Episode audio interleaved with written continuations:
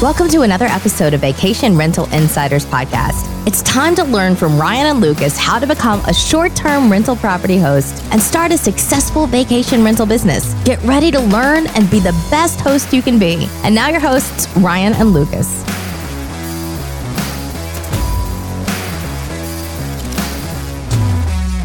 Hey, this is Ryan, And this is Lucas. and we're back again with another episode of Vacation Rental Insiders. Today's topic, we're going to discuss the benefits of short term rental versus long term rental um, in each different scenario uh, as it pertains to those of you that want to do arbitration rental um, or those of you that own rental and may want to convert them to short term rental.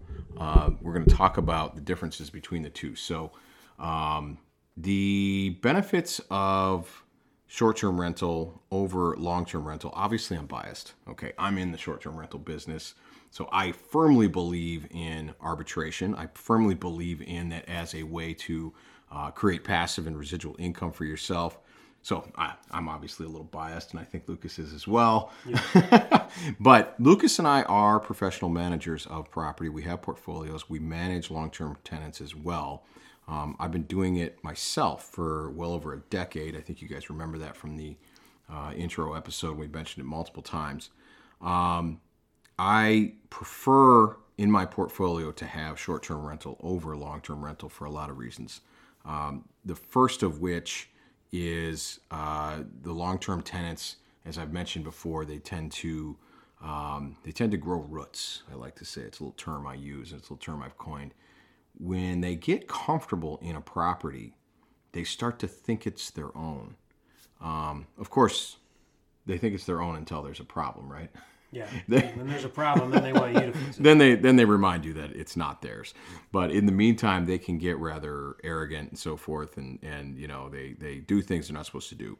Um, so uh, I have converted a lot of properties in my portfolio to short-term rental as a result of this. Um, there is another reason for that. Um, where I do business in the city of Minneapolis, um, and this statement does not apply to the suburbs that I have uh, properties in, but in, in the city of Minneapolis, they have um, decided that they're going to make it extremely difficult for landlords to perform screening, um, and they're not going to allow you to use standard tenant screening procedures like um, history of rental, um, the amount of foreclosure, or not foreclosures, but evictions people have had against them.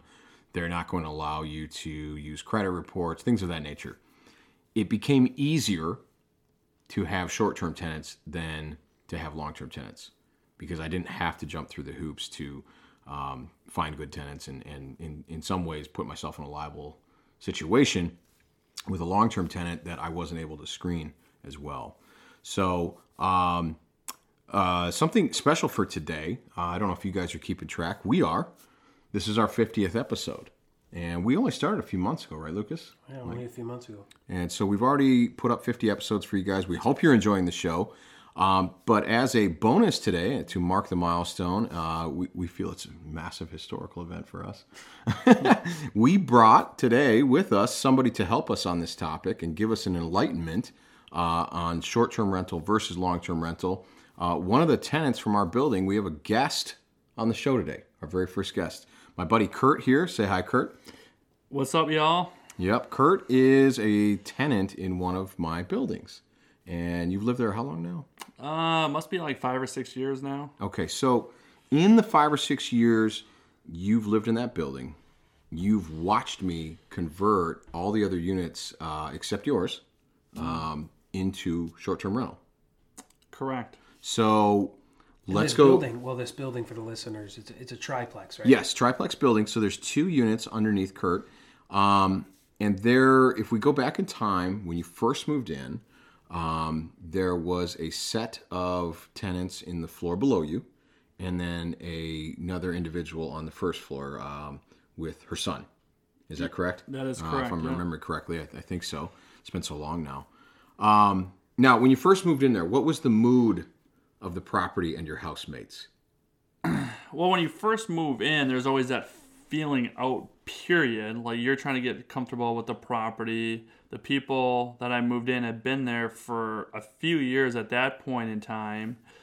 So they were comfortable there, and you're just trying to get a feel for each other and your, you know, your neighbors because you're going to be living in the same house as them, essentially. You know, mm-hmm. albeit you know different floors and whatnot. Not roommates, but housemates. Yeah, yeah, You know, hou- you're, yep. you're amongst each other. Yep, housemates. So you just got that, you know, that feeling out period. Keep in mind, I also moved in in September, mm-hmm. and we're in Minnesota. So you know, as winter winter hits, people tend to hibernate, stay in their place. They're not mm-hmm. hanging outside. So that first, those first few months, that first winter, it was it was pretty quiet there. But then as soon as spring starts to come out, that's when people come out of their houses. They start socializing, all mm-hmm. that. So right away, I'd say overall, to answer your your question, overall the the mood the mood was good. But of course, anytime anything's fresh and new, that's always going to be, or the majority of the time, that's going to be the case. So, um, right around the time you moved in, I had some turnover on the second unit as well, if I'm not mistaken. Uh, one of the roommates with the second floor gal, she ended up moving out. Um, we ended up getting a new roommate for her. I helped her place a, a gentleman in there so that she could get her rent paid. Um, so the way that played out, um, and this is this is really um, an interesting story because what happened over time, and you can chip in here anytime you want. Feel free to interrupt me with tidbits. Um, we don't we don't really go structured here. We're we're real casual, just so you know. so the listeners know that already. we'll just talk right over each other, right? Doesn't matter. Anyway, so um, the folks that lived on Unit Two, one of them was was on her own program, but I started to notice that the people on Unit Two started to get really social with the people on Unit One. And how did that play out? So with these particular people, you have one person on the first floor that doesn't really have a a job and is living off of um, other people's monies, we'll call it, including the government's monies, and the other person is you know living pretty frugal and just doing like ride share or, or food food service delivery. And you know has a pretty open schedule. And both of them you know like to imbibe a little bit. So they Okay. became they became you know real close real soon because you got a bunch of free time You So they're drinking buddies. yeah they're drinking buddies Okay. so I mean, and to your point, you know that's one of the things when you're talking about long-term rentals. Now you got renters Yep. that have what a lease contract for 12 months or whatever. Yep. They're in there, and that's who they are, and that's what they're gonna do. Now- so that is essentially, you know, what happened. And at the same time, we're talking about um, to circle back in spring. Everyone's hanging out outside. Yeah, yeah. So would you say that they got? I mean, I always joke about it, but I mean, they grew roots, man. They were like, "This is where we live. We're gonna we're gonna crank music. We're gonna grill. We're gonna drink. We're gonna hang out outside all day." Um, what was the noise level in the house on occasion?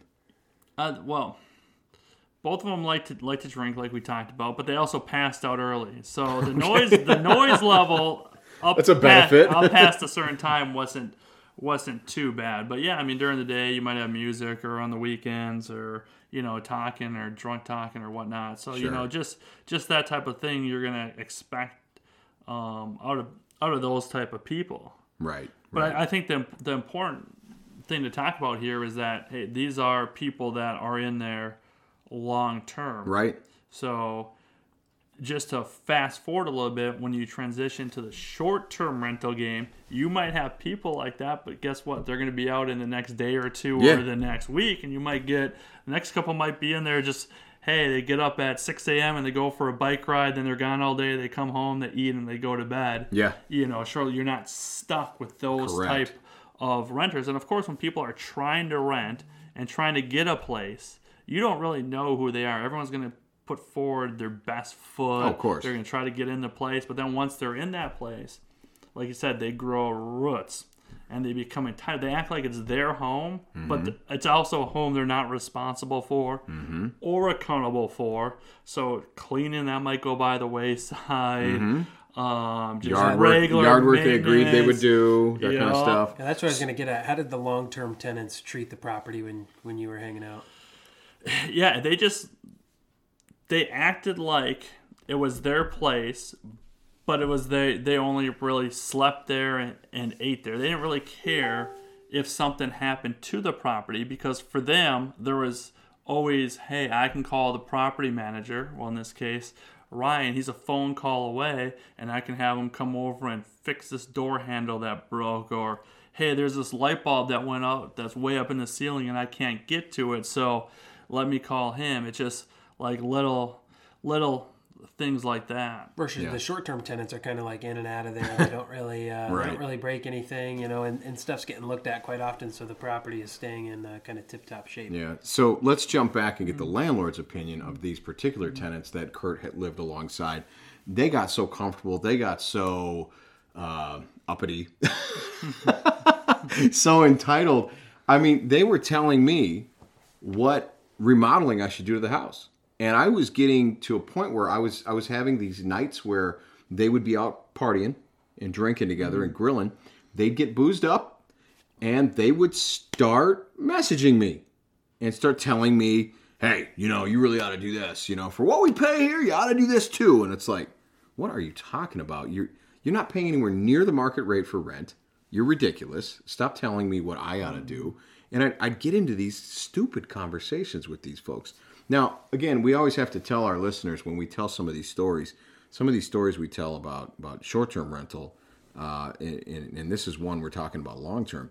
Um, these are isolated incidents. I'm not saying that every long-term tenant is like this. In that particular building, we had a culture, um, but as a whole, long-term tenants do tend to act uh, certain ways, and this this was a was a very strong example of this. Um, and then uh, the opportunity came for me to uh, move one of the tenants out, and then um, we moved another one out, and we sort of ridded the house of that problem. Um, and then some new tenants came in. There was new challenges, but it was not a party house anymore. Um, there was people that more or less had nine to five jobs, and they were responsible adults. So, uh, but uh, when I started converting my whole portfolio over to short-term rental, at least in that part of town, um, I started flipping the each unit one at a time. And so for a period of time, uh, there was just one Airbnb in the building of three units. And then, like another eight months later, I believe it was, I was able to grab the second unit and convert it as well. So once the building transitioned to entirely short term rental, except for your unit, what was the mood then with with people who come check in, do their business, and stay there? What, was the immediate difference you noticed? I'd say number one is some like sometimes I wouldn't even recognize there were people there. There could be like a whole week would go by and I'd be like, hey, have you had any renters? Or you might be like, oh, hey, I got renters moving out, you know, going out today, and next one's coming in, you know, and the next day, hey, can you go down there and take care of this for me? And I was like, I'd be like, wait, there were people staying right below me this whole entire time? Yeah. Like literally would not even know they were there Right. so like the mo- the entire entire environment changed in terms of the people that would come and go you know airbnb business and i'm no airbnb expert i'm just giving you my opinion Right. a little bit i know about it but i do know it is a lot of it is reputation Correct. based kind of and i do They're stuff going to get reviewed. I do stuff on eBay and you want to get good reviews and you want to have a good reputation because that helps you get rentals or, you know, dole out rental properties or whatnot. So that actually has a big effect on people. Not only that, but people are egotistical. They want to get, you know, all five star reviews or whatever Airbnb does. Right. They want that 100% Well, the, ge- the we'll guests call it. care as much as we do. Know? Um, so, uh, you know, for the listeners, we'll repeat something we've talked about before. The the guests give a crap whether or not I'm going to give them a two, three, or four, or five star. They care because if they try to book again and they've got a poor review, guess what? They've lost the ability to do instant book. That's no longer available to Well, them. that's the thing is I don't think that a lot of the first time Airbnb guests realize it because when you go to Expedia, Hotels.com, whatever, hmm. the property's not reviewing how you treated the No. property. So when they come, I've to never had Motel and- 6 and I- care. Yeah, but when I notice they're a first time kidding, booker don't stay or there. or they don't have any reviews or they just joined, I'm sending out my automated intro message for first time stays that's saying, "Hey, Check the rules. check the rules. Read the listing. Reviews matter to us and they matter to you. And here's what you have to lose if you don't treat the property right. Mm-hmm. Yeah. Um, and and I never have a problem after that. In fact, today I had somebody check out, left me five stars. I let him five him five stars, but that was Yeah. his first time that. and it's and he's he's off and running, and now his next stay, he now has a feel for what's going on. Yep. Um, but it, it, do we get a lot of guests that are first timers? Of course we do. There's going to be a lot of people that are dipping their toe in the Airbnb world still, but a vast majority of them have at least one or two reviews. They've got experience. They give a crap what I'm going to say about them at the end. Um, and there was a period of time when I did inform people that a long-term tenant still lived in the building, and so they were made aware that someone in the building would essentially be uh, ratting on them if they acted up. So, in the period of time which which has amounted to three years roughly, um, that you are residing alongside short-term rental people, how many actual incidences would you say were negative? I wouldn't say I had one outrageously negative incident whatsoever. I mean, you get guests that like uh, you know, maybe smoke, and that, that could be cigarettes or it could be something else. And the Outside, smoke, of course. The, the smoke may come up. You got your window open. It may Yeah. come up and bother you. But Okay. right now, I've been staying in an apartment. It's the same thing there. So other than that, you know, you might have people rent it to party, but even like the the parties, there was never like any party that was like out of control or anything like that. Right. There were Socialized. get together, socialize, yeah, maybe midnight. You know, it's the weekend, so I'm not an old fuddy duddy that doesn't bother. that wouldn't bother me, but yeah, overall, I'd say in the three years, I wouldn't say I had one like just outright negative conversation. That's good. That's good. Uh, that's great feedback. And I, I, I thought you were going to say that. I honestly did not check with you before I dropped that question on you. Um, I haven't had any majorly bad experiences as a host in your building. Um, I, I had some incidences that didn't involve you. They were quiet incidences. They were a little bit of drama with a couple of guests that didn't understand what checkout time meant. Um, you know, that happened. But, you know, those were minor and I handled them. I dealt with those situations. And then any other negative issues I had inside of your building were, were more or less issues with people's cleanliness and it didn't affect you. Um, so you heard it here first, guys. It's that's from a person who lived in a multi-unit building where the majority of the units were actually Airbnb.